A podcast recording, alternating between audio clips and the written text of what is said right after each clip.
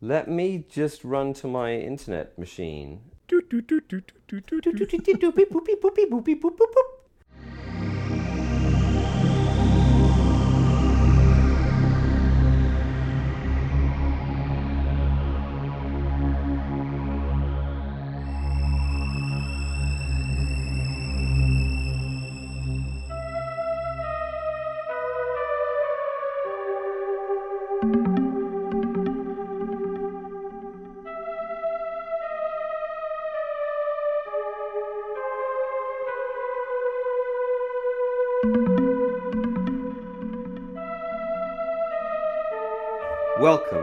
Episode 13 of the Metamilus 2 podcast with me, Ben. And David.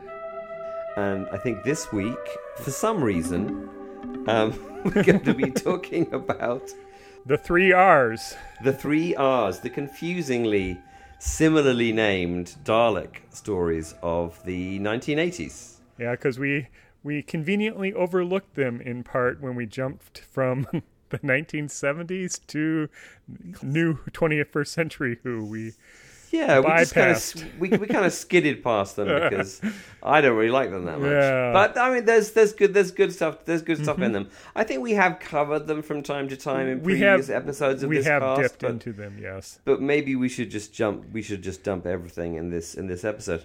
So should we start with Davison and Resurrection? The first R, Resurrection of the Daleks. Okay, David, I believe you've recently watched this this this Yeah. underrated gem.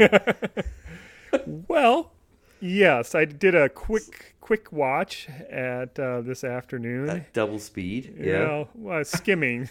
skimming, And- skimming. it is a Dalek story more than uh, the following Revelations story, which is a, almost a pure Davros story. But so this is yeah.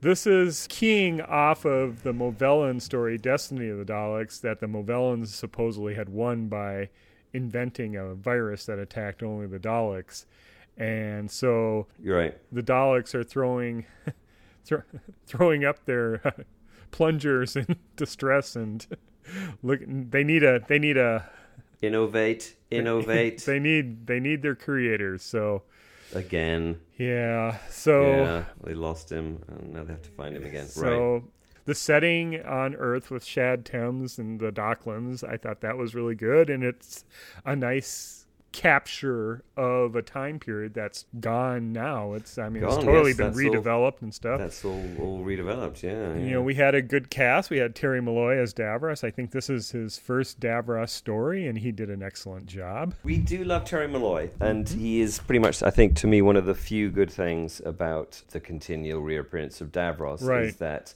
Terry Malloy does a really, really good job. Right. Other cast members, we have aerobics instructor Rula Lenska in there as Styles. We do. Rula Lenska, exactly. Styles.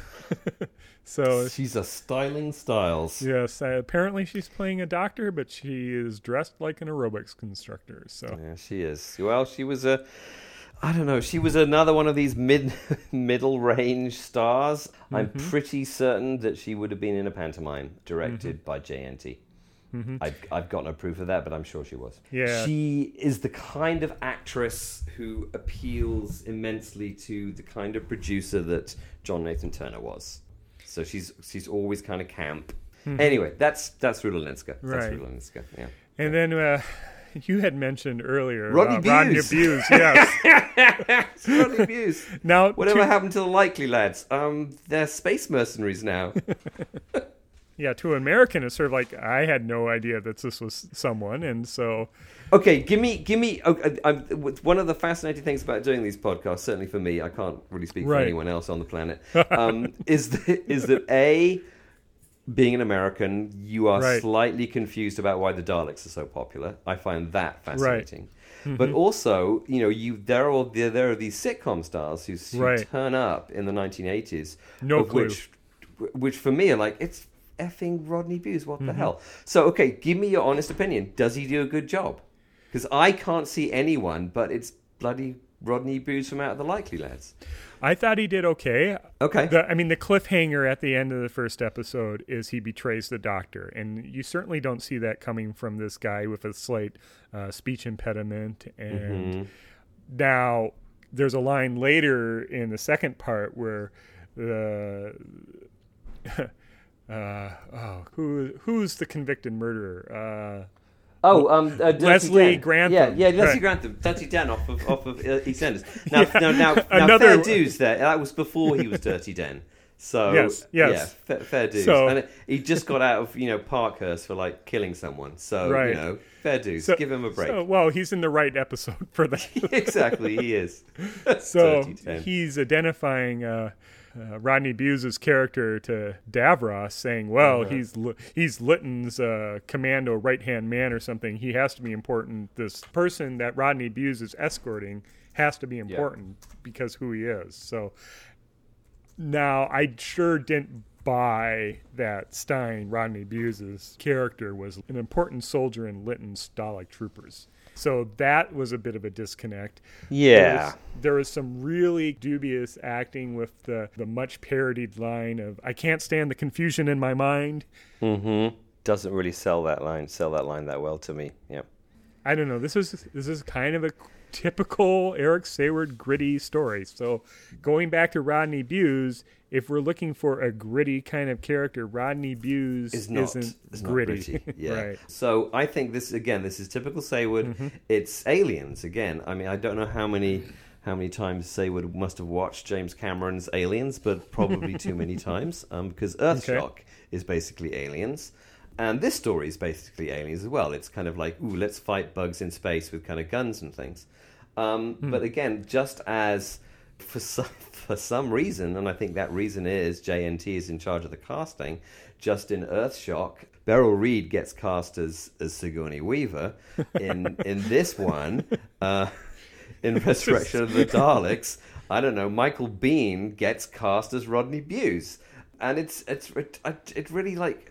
I, I, I really, I mean, I re, uh, you know, uh, obviously, listeners, to, the listener to this podcast is probably getting really bored of this, but you know, it's it's this disconnect between a script editor who's writing scripts and then the producer who's sitting around going like, "What sitcom star do I need to star in a pantomime this Christmas?" I know Rodney Bewes. He'd be great as a space mercenary. No, he wouldn't. He'd be really bad as a space mercenary.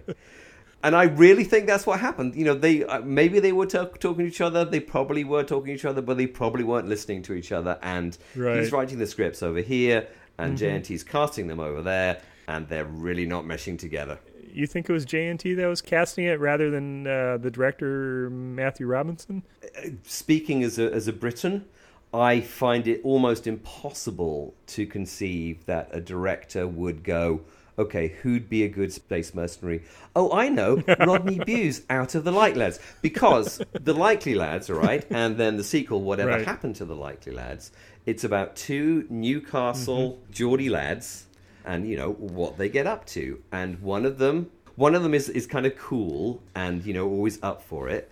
And that's not Rodney Bewes. And one of them is kind of nerdy and stupid and has a bit of a speech impediment. That's the Rodney Bewes one. So, like, okay, if you're going to get someone out, the, out, the, out of the likely Right. get the other one. Anyway, so there's that.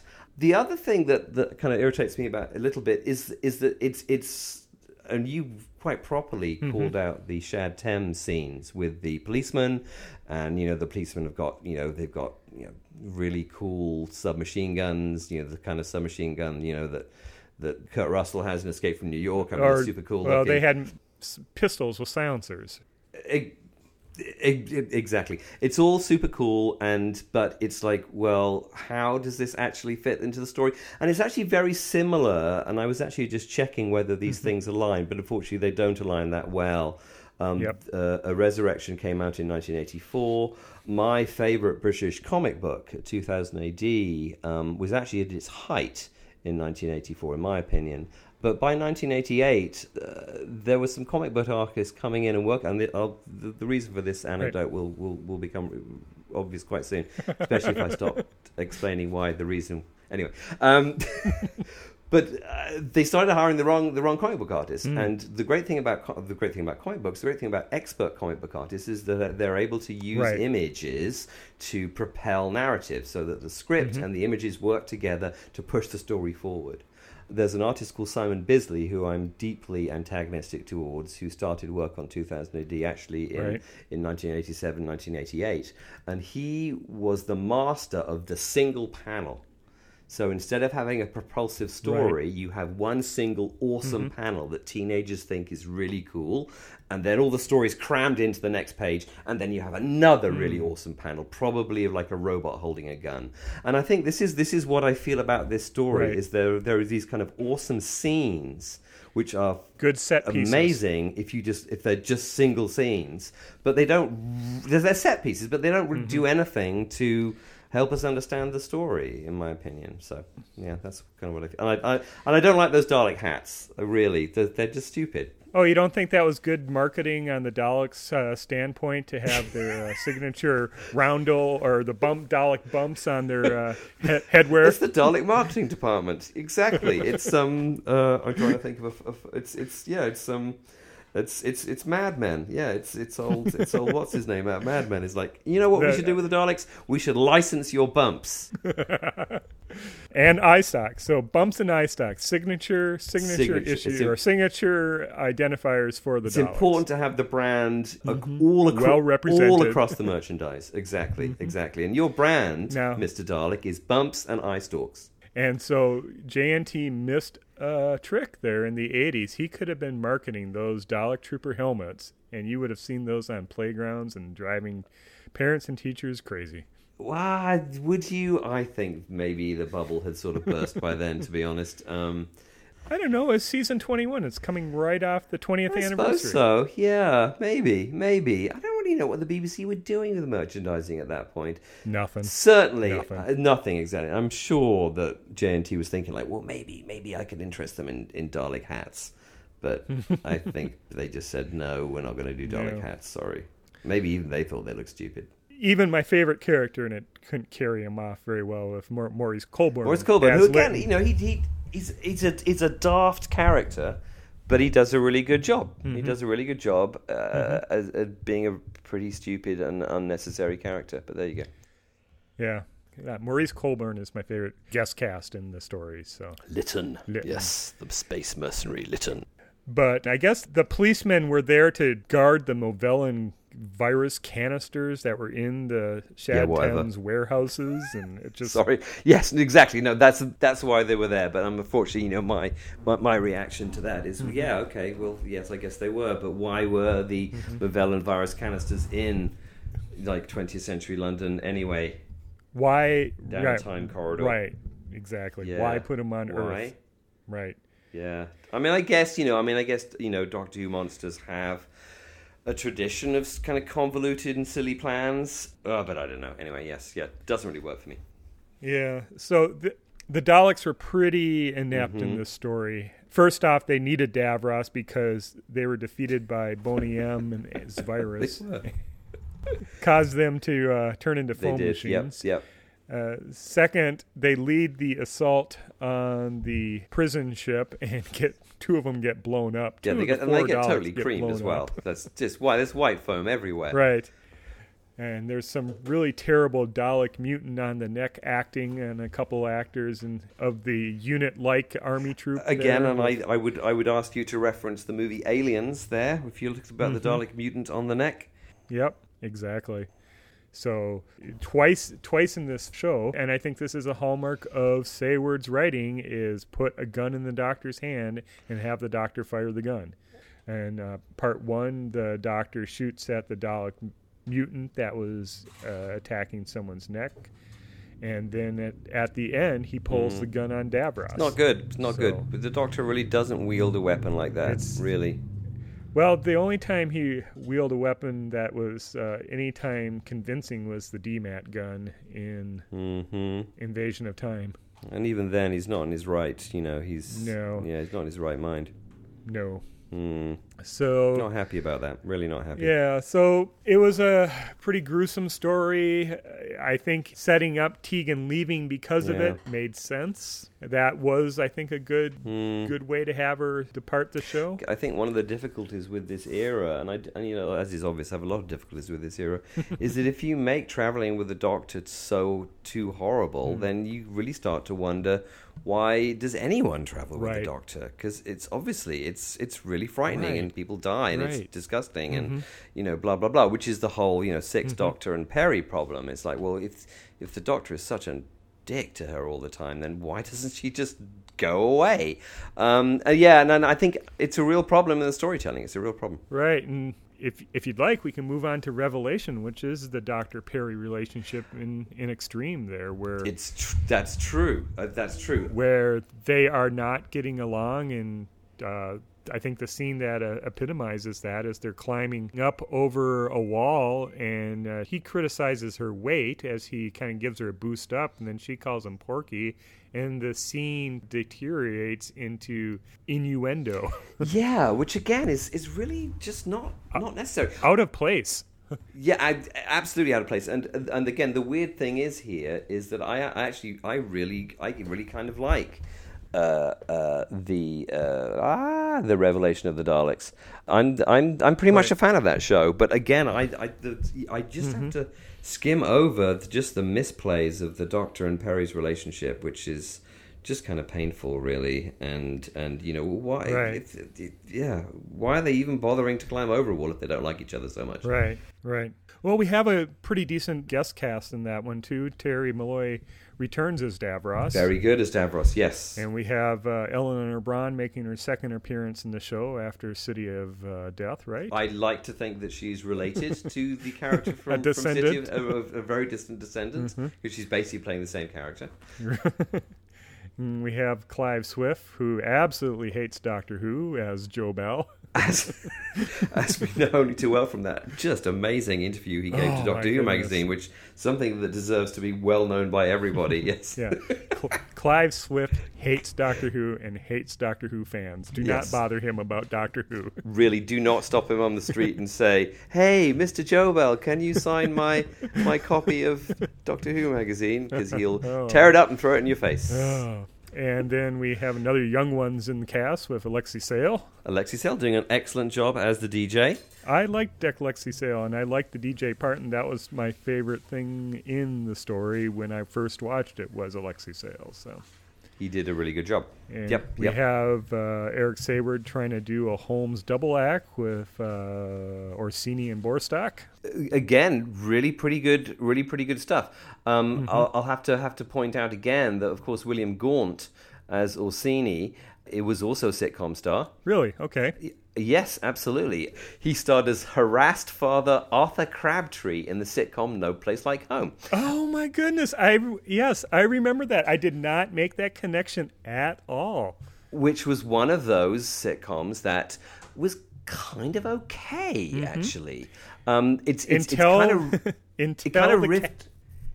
What's what's that? Sorry. I would say it was a good sitcom until middle of the way through when they when as often happens in British sitcoms the cast changes Oh, did they? and you have different that. different actors Everyone's playing- different. not everyone but enough key family members were different it's sort of like? How interesting! I didn't. I mean, I, I again, it was one of the sitcoms I half watched. Mm-hmm. I was a pretty much a fan of Ever Decreasing Circles, Right. Which was uh, very a very good sitcom with you know what's his name in it, Out of the Good Life. You know, Mm-hmm. Richard who's in- Briers. who's in- Richard Briers, exactly, um, which was super. And I, I, I think I think No Place Like Home was roughly similar. Mm-hmm. So again, I would kind of half watch it, hoping that something funny might happen. Mm-hmm. But and, again, there is a little bit of disconnect there because you know, I've, to me certainly, and maybe as others, um, he would be known as someone who was basically a sitcom star. Mm-hmm. was his companion Orsini's companion Bostock also a sitcom Uh, con, John. Ogwen No, um, he's a Welshman, um, but no, not. But um, someone who would have been familiar, though, to me also, excuse me, is um, Eleanor Bronze Oh, Hugh uh, Walters, sidekick, um, Hugh Walters. Yes, who was in a whole bunch of stuff. Vogel. Yeah, I mean he's in he's in a he's in a bunch of stuff. He was in Survivors Ah. and uh, basically Survivors. The main thing that struck me with Revelation is you could make an excuse that Resurrection, the Davison story, was a Dalek story, but this one, the Daleks were really peripheral in that they Yeah. were they were hired gun extras. We had uh, a continuation of the conflict or the hostilities between Davros and the Dalek Supreme, but those are kind of tangential to the story of mainly Davros trying to rebuild or build up uh, his own Dalek army to gain control of the Dalek Empire. Right, right, right. One of the things I kind of like about it actually is that is if you're going to do a Davros story, Right. you know, let's make it about Davros, and and I kind of like it the way the Daleks just kind of come on, kind of three quarters of the way through, Mm-hmm. Right. Mm-hmm. And you know they're kind of lurking somewhere, but you know suddenly they're all about and they start trashing the place, Right. I like I, I kind of like that, um, and I think that works well. I think it's a really good reveal that you think you know Davros is just ahead, and then he ends up oh, he's not ahead at all. He's a whole Davros.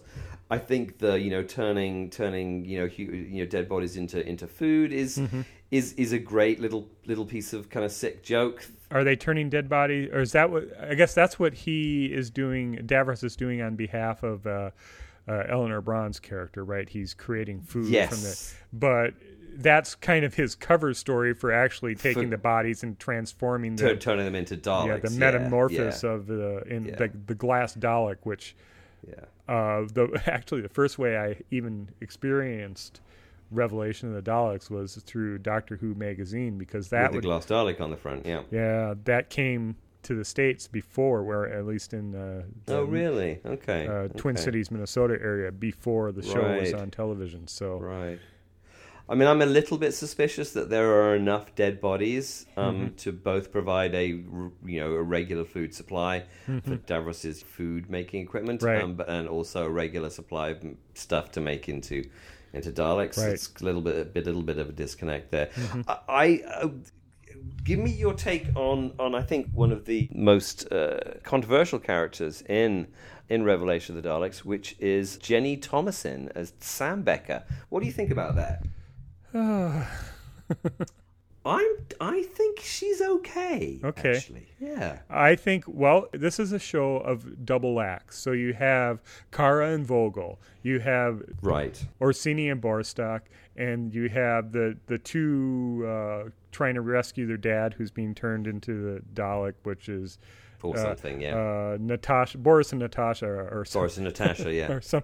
Boris and I, Natasha. don't- I think you know uh, uh, it's it's Grigory and Natasha. Sorry. It is Grigory and Natasha. Yes. So- they do not have entries on Wikipedia. Let me just let, let me just point that out. Oh, and they certainly uh, the this this whole episode looked very very 1980s, more so than uh, Rula Lenska in her aerobics exercise outfit. Yeah, the, The- colors and the set design. Yeah, Yeah, the- definitely. But those two that were coming in to rescue and found her father being transformed into a Dalek, those two were out of 1980s central casting completely. hmm Yep, they got the big hair. They got the yeah. They got they yeah. They have it all. They have it So all. the other double act is we have Tasambeker and Jobel. Mhm. I think they're a good pairing, and I definitely like seeing uh, Clive Swift getting his comeuppance from Tasambeker. I think Davros shows his manipulative side, just being able to twist her around to do his will. So she's played by him, basically. Yeah, and I think I think they're both relatively good. I mean, I think they're both good performances, and I think you know I've I've seen her be I've seen the actress being criticised for you know not not really being able to act right, but I think actually it's kind of a subtle. I mean, you know, it doesn't completely work, but it is kind of a quite a subtle performance, as any fool know. And you know, stop me if I'm telling you something so you know already. The the kind of outline plot of Revelation is based on the a book called The Loved One Oh, didn't know um, that. by um, by uh, by Evelyn Waugh, which was a satire that Waugh wrote, a satire of the American funeral business. Hmm. And as as all English people know, um, America is just laughable in many ways. And certainly, the funeral business in the United States is like, what? Mm-hmm. Why? Why is there a business of like uh, funerals. Like funerals are something you do really, really quickly, really, really quietly. You don't tell anyone. You put it in the ground. You put a tombstone on top. Bang, job done. To like drag it out to these like you know funeral homes and funeral parlors and like we, uh, we we find that extraordinary. Uh, and and I think certainly in the 1930s, which is when Evelyn Waugh was writing The Loved One, um, he found it extraordinary as well. Right. So quite why uh, Saward felt that adapting The Loved One would be a good idea for a, uh, a Doctor Who story, I've no idea. But anyway, that's where it came from. So I thought it was based off of Soylent Green. So it's the well, I, I, I, obviously, it's got big hunks of Soylent Green in it as well. Um, great, steamy, juicy, delicious chunks of of Soylent Green. Daleks. Daleks are people. Exactly. Which again, it's interesting because, of course, Soylent Green is based on a book uh, called "Make Room, Make Room" by Harry Harrison, which, un- of course, doesn't actually Yeah. include Soylent Green in it. Um, Soylent Green, as a concept, was actually added into the movie when they adapted that book into into a movie. Right. Um, so there's some trivia. Uh, It's kind of a weird cloak, and not not just Colin Baker's cloak. It's kind of a weird cloak for the whole thing. Colin Baker's cloak is probably the best thing about his costume there. Yeah, I mean, I can actually remembering being so confused when the tombstone falls over the, on the doctor. It's like, Right. what's going on? Sort of like why Why? Who? What? Yes, it's a set piece. Right. You know, it's it's okay. What would be super cool right now if the Doctor suddenly saw his own tombstone and then it fell on him? Whoa, mind blown. Um, but it Right. doesn't really actually. It doesn't really make any sense with the plot at Mm-hmm. all. I'm sorry, it really doesn't. Eric Saward, if you're listening to this, I'm sure you aren't. Anyway. Well, he, I thought he was our one listener. He is our witness. He's, he's like, curses! They're on to me. That's it. I'm never writing another episode of Doctor Who ever again.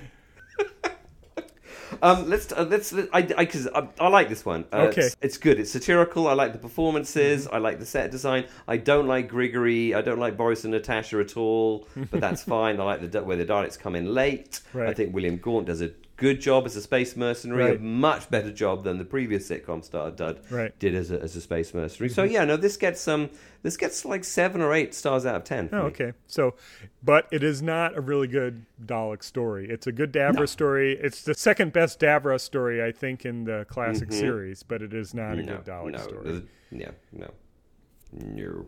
And then we had a regeneration, and Sylvester McCoy, in an anniversary year, gets his Dalek story.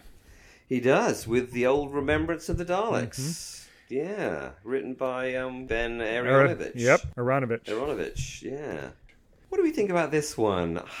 yeah. Well, as Pamela Salem in it. Can't be all bad. That's true, and and I, exactly, and I think that's a great little team, as as is made clear by the fact that they've now got their own Big Finish spin-off series. And it's it's the proto uh, unit. It is the proto unit, the proto unit. Yeah, yeah. I so I, I think the London setting is good. Mm-hmm. Michael Sheard was good as the headmaster. You got to get Mike, Michael Sheard, and of mm-hmm. course, as as you all know, David, Michael Sheard spent many many years as the headmaster in Grange Hill, which was a classic um, mm. children's yeah, sitcom that's right, set in a comprehensive school in London. So mm-hmm. let's cast a humorous star mm-hmm. in a role in which we recognise him, and Michael Sheard. And uh, also, of course, of course, as all, all fans know, Michael Sheard is is a Doctor Who hero and has been. I think he's acted with all the Doctors, hasn't he? Pretty much. Don't know about that. Um, but anyway, he he did a good job as a headmaster. See, from from the American perspective, we know Michael Sheard as uh, one of the people that got killed by Vader, Darth Vader in Empire.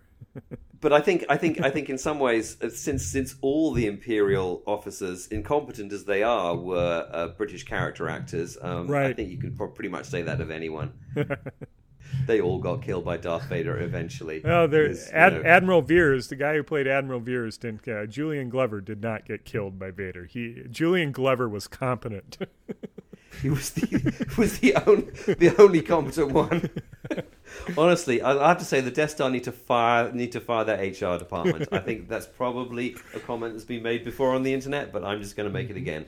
You have a really bad HR department. You need to get some new hiring practices in. So this story, I think, was a hot mess. Actually, so it's Yes, hot mess is good. It's a good good way to describe It it. has great set pieces. Okay, we have the Dalek going up the stairs. You put the rest the joke of the Daleks can't climb stairs. Finally, They can fly. Yeah. right? But we saw that in the TV comics Yeah. long time ago. Uh, let's see. Ace had a great piece with the "Who are you calling small?" Dis- destroying the uh, Dalek with the baseball bat. That was Yep. a nice, good set piece. Mm-hmm. Mm-hmm. The writing is refreshing compared to Eric Saward. So Aaronovitch is trying to tell a different story there with the racism to West Indies people and English It's a little a little bit heavy-handed. It is heavy-handed, opinion. but it is In fact, it is. very heavy-handed. But there you go. Do you think it's any more heavy-handed than, say, the environmentalism in Green Death? Well, that is very heavy-handed, Right. Uh, So so, I think um, let it- me compare it. Let me compare it to the anti-colonial message of um uh ah, you know, The they're mutants? on Solos. Yeah. The mutants, oh, the mutants, which is actually not as heavy-handed I- as that. It's a lot more subtle, and you have to know. Uh, I, I feel you know they're, they're not. There's not really like a single character who's saying like I am an actual racist because you know the characters in in Remembrance of the Daleks do say like I'm a racist, Right. And here's my friend who's also a racist. We're racists. Okay. Too much, too much. So- not subtle enough. But we have the. And it doesn't. I mean, and and, and, and I, I guess okay. Here's my here's, Right. here's here's my objection. I think in Green Death, and obviously as you know, Green Death is pretty much my Right, number one right. Doctor Who story. The ecology plot, the ecologyness kind of fuels the plot in a Mm-hmm. in a kind of good. Mm-hmm. Satisfying way. I don't really feel that we're racists actually adds much to the Doctor trying to regain control of a super weapon that he hid somewhere by mistake. See that this is the, this is destroy the, issue I have with the McCoy era is trying to make the Doctor mysterious and something more than I think he should be. He's part of part of the mm-hmm. triumvirate of Gallifrey. We have we have Rassilon, we have Omega, and then we have the other. I think in the novels. And that other is heavily implied to be the, the other. doctor, and it's sort of like, no, really, we, we I really don't need the Doctor No. to be boosted up to be one of the key uh, Time Lords of Gallifreyan society. I think he's better as. A- Than that. well, he's just he's better as an outcast, as the one who ran away. The Yes, I mean, to yes. steal Moffat's phrase, the madman in the box.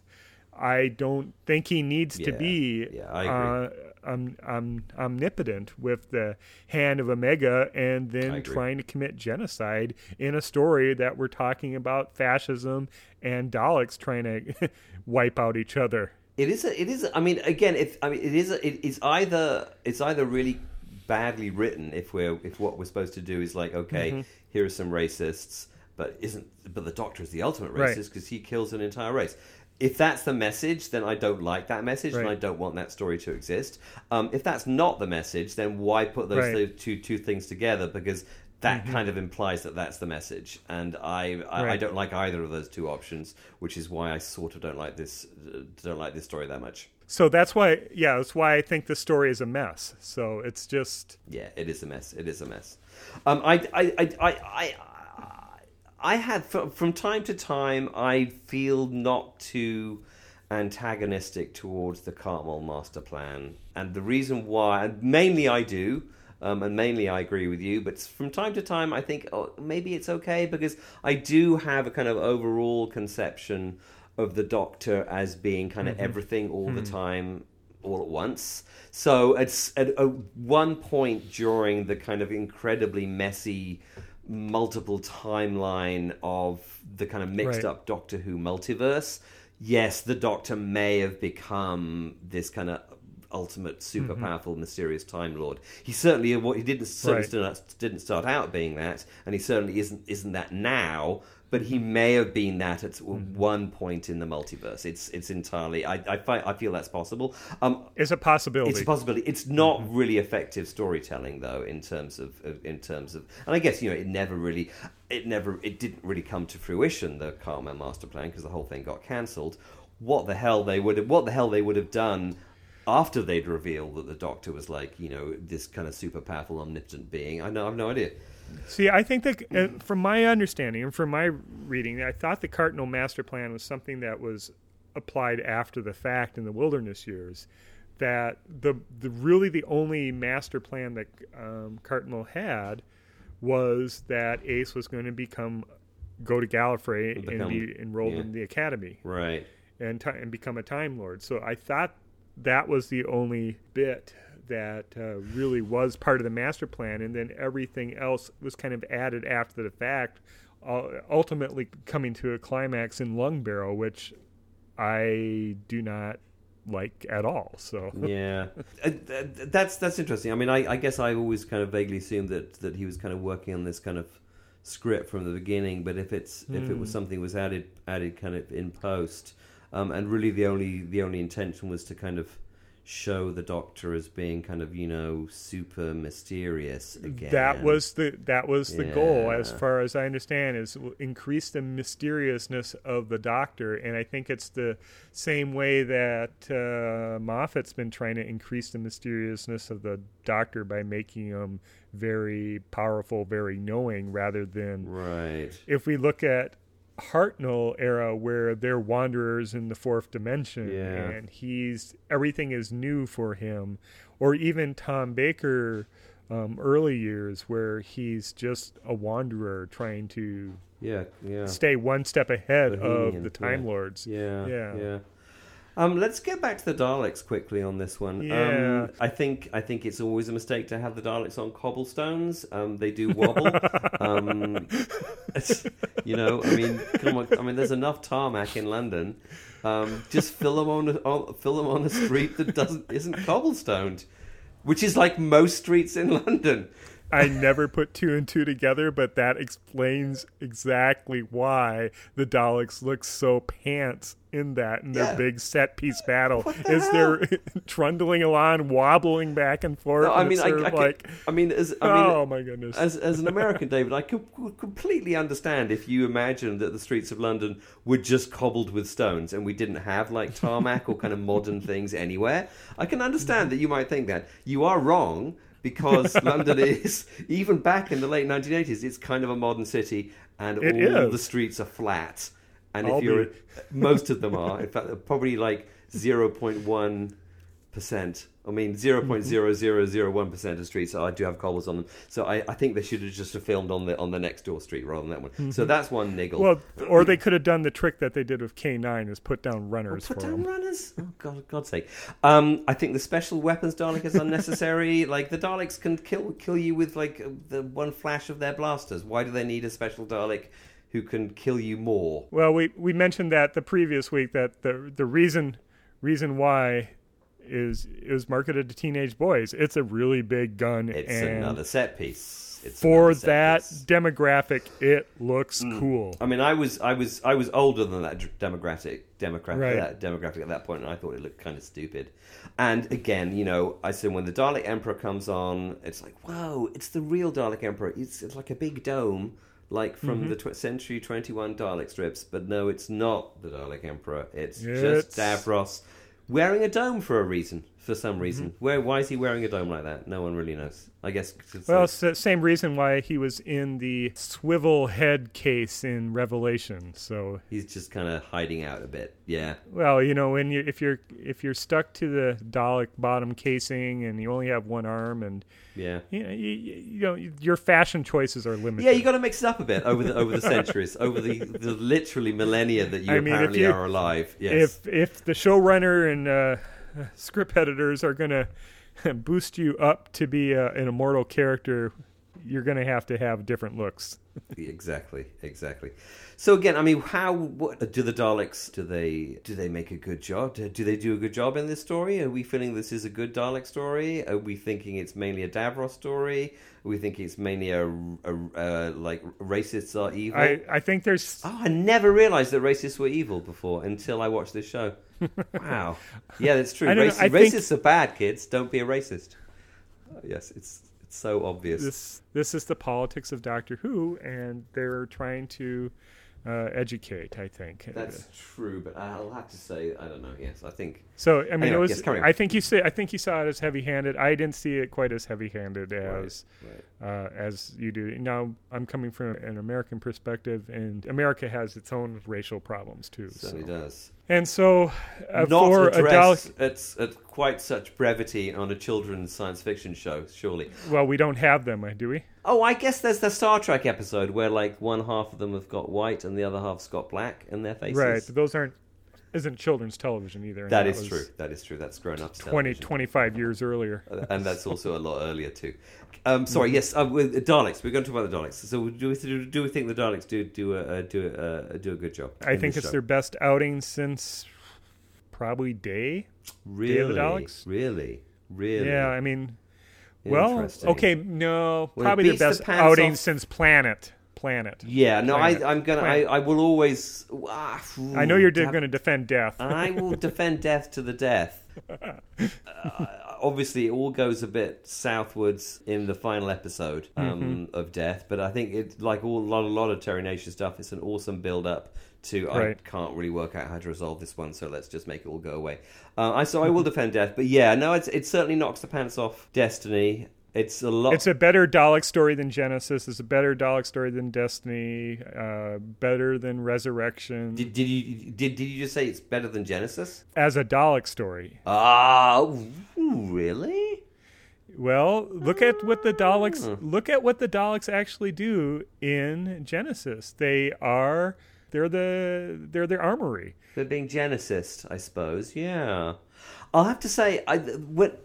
Yeah, okay, all right. No, I, that's a good point. I, I, I yeah, carry. I take the point. hmm They well they have that final scene in the Kaled bunker where they kill Kill everybody. supposedly everyone including Davros and then they speak into the TV camera so the doctor can see them and they promise that they Address the citizens of the universe. Yes, yes, we shall return. we But- shall return. So other than that scene earlier you know we see them getting getting their dalek gun and then wiping out the Thals and revenge for davros setting him up I'm see. But- I'm I'm wondering whether see what you see. You're coming to Genesis from that American perspective. You see where you where it's it was. And again, so I'm rewinding all the way back to get my nine year old my nine year old self. You know. Yeah so my first dalek story and i i saw these a little bit older i saw them as Yeah. like 11 and 12 year old was either genesis or destiny and actually i probably saw destiny before i saw genesis so that was even more Oh, confusing really? Yeah, that would be confusing. So I probably came to uh, the Daleks first through Destiny, and then picked up the Target novel for Genesis, and then picked up actual watching Genesis on the repeat because in the U.S. we watched the Tom Baker years on a continual loop. Yeah. Wow. Well, of course, as as, as as Eric Saward, our listener to this podcast, knows, my first Dalek story was Planet of the Daleks, and then my second Dalek story was um, Genesis Death, of the Daleks. death, death. Oh, sorry, sorry, Death to the Daleks, and then the third was Genesis of the Daleks. Now, in between that. Um, I'd read every Do- Doctor Who novel I could get my hands Right. on. I'd also got all the Dalek annuals, and the Daleks were having a bit of a having a bit of a moment at that point in the early seventies. And what was awesome about Genesis was like, wow, this is this, it's the Genesis of the Daleks. It's where the Daleks came from, and they was and they ended up. How did they get to be so badass? Basically, um, that's how that's how it happened. Right. So it, it again, it's it's a story that has an immense payoff for someone who's obsessed by Daleks, as I was at that time. You were heavily invested in the Daleks as a going concern, and then you got to see how it all came to part. It's their origin Right. story, and you know everyone loves. You know how does Spider-Man get to be Spider-Man? Everybody loves those. I don't hate those, but you know anyway, anyway, everyone loves the origin Right. story, and you know, and they end up just exterminating. And ex- mm-hmm. they do what their catchphrase says. They exterminate everybody, and it's it's it's actually kind of cool. Mm-hmm. And they are just horrible and mean. And anyway, so yeah, that's the reason. That's why I like mm-hmm. Genesis. And that's why I don't like Destiny because they come back and they're all like, ah, you know what? We, we're sorry we killed Davros. We're being attacked by Boney M. You know, we need to find someone to help us. The problem with Destiny was, I think it was Terry Nation wrote it, and he was flat out of mm. out of ideas. He had no idea. He was too busy thinking about MacGyver at that point. I think he forgot that these were not robots. hmm He was wasn't paying attention. Yeah, why would his Daleks be trapped in a logic war with the Movellans, a robotic race? It just doesn't. Literally doesn't make sense. It just, yeah, we had mentioned that uh, how the show changes by the inavailability of actors, but I think what really changes the Daleks is the lack of Terry Nation's recall of what he created. Which is, of course, ironic because, of course, all that they could have done to fix Destiny is actually maybe do a little callback to evil. Right. And talk about the human factor Right. Mm-hmm. again, you know, or the Davros factor or something or whatever. Because Anything, the one right. thing the Daleks do have that makes them beat robots is the Daleks aren't robots. They're not logical. In fact, Mm-hmm. Right. the great, awesome thing about Daleks is how super unlogical they are. Right. And super over emotional Cunning, they are. They're right. not lacking in emotion. Right. They're cunning. They're cr- Crazed. so angry. Just Yes. angry. All I mean, they're, they're so, So emotional. I mean, they're, they are the most emotional of all Doctor Who's enemies, Right. and they're completely illogical as well, as as is evidenced by their kind of crazy. Well, I guess the Cybermen do that too as well, but their inability to come up with with plans that work. plans that work all make sense. they go to the same school. they do. They do. They do. So okay, so so we're, we're talking about remembrance. You're saying it's better than Genesis. I'm saying it's not better than Genesis. We, we as could- a Dalek story. As a Dalek story. The, the problem, you know, we're talking back back to Destiny. I think Terry Nation would have done the Daleks a great favor by not having Davros return, and I'm sure Graham Williams was saying, "Well, we need to bring back that Davros because look how look how Yes. popular Genesis was." But he was he was really popular. Yeah. but if we had omitted Davros from that next story, I think we could have had the Daleks reinvigorated, knowing their backstory. But yeah, pretty much. because Davros, the introduction of Davros in uh, 19 was it 75 Yeah. in Genesis, Daleks always become second fiddle to Davros, and at least in Remembrance, it's more of a Dalek story than a Davros story. Davros seems kind of be tacked on as the surprise reveal at the end. Yeah. I don't know. It's Which I think is yeah. He's he's it's sort of unnecessary that he's there. Um, they could have left him out. Really, I think. Well- Um, and he's only there because everybody thinks that the fans want to see Davros, which they don't really want to see Davros. right. You have the Daleks, so now you need Davros, right? Yeah, which I think is just the wrong way to go about So- it. Really. Just uh, what did you think of the little girl in that story? Well, th- that's again. I, I should have done my homework for this podcast because that's that's been in things before. I know it's been in at least a couple of comic strips that I've read that predate uh, 1989, and I know it must. If it's been in comic strips, it must have been in. Uh, you know, Harlan Ellison probably wrote a story where like a child is like a super battle computer of some kind. I mean, if he didn't write it, he should have done. So yeah, I, I even then I was thinking like I've seen this before. That's kind of derivative.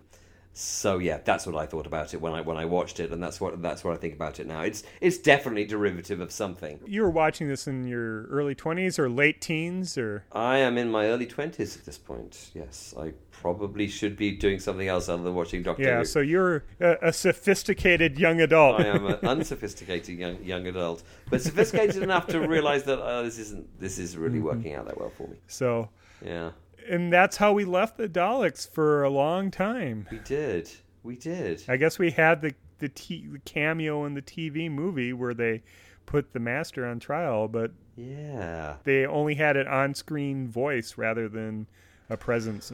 but again, I mean, you know, through the nineties, they were in, you know, they were in. Um, uh, they weren't in the Virgin novels because I don't think they could They didn't They have could, license, they, right? they, they, they were always they were kind of referenced to the side, which was nice. Hmm. They were in the um, they were in the Doctor Who magazine comic strips actually really pretty successfully, as was Davros actually, and they managed to write him in quite well. So Mm-hmm. I mean, they kept bubbling under. They're always there. They're always there. The, the Daleks. They're always kind of they're always up to Mm-hmm. something. Daleks. They're hide. They're hiding in a mirror near you right now, ready to leap out. So any any final thoughts on the our three R's of the Uh, eighties? well, uh, the the best one is is Revelation.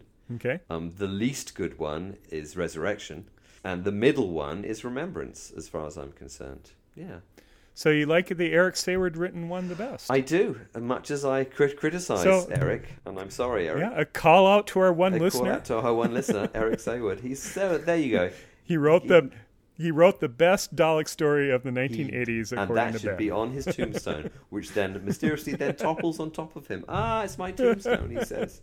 Made of styrofoam. Made of friable styrofoam, spray painted grey to look like stone. Yes.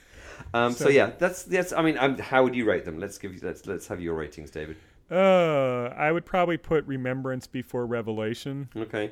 And I'd put Resurrection as last. Yeah, Resurrection is definitely last. I like Ace as a character. Yeah, she's a good character. I think the special effect with the Dalek ship landing in a Coal Hill schoolyard is excellent. is good. And so I think just the production values, and I am not a fan of Eric Saward's writing or script editing. So No. it was, like I said, No, it's no, a no. it was a fresh uh, a breath of fresh air Breath after fresh air, the Saward years. So A breath of hot, messy yeah, air. that Really. was a hot, steamy breath, but it was still hot. it was different. Ben Aaronovitch's hot, steamy breath on your Our. Andrew Cartmel's And hot, steamy master plan. oh, there are some lovely images to leave us with. Uh, All right, at the end and of with the podcast. okay, so with that, you've been listening to episode 13 of the Metabilis 2 podcast. I've been your host, David. and I have been your other host, Ben. All right, thank you for listening. And thank you for listening as well.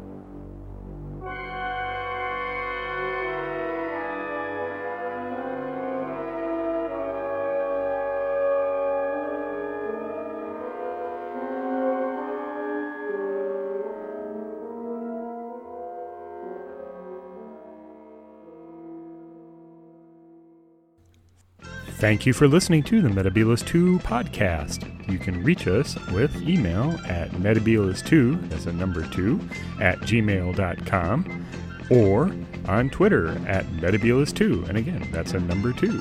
Hope to hear from you. Bye.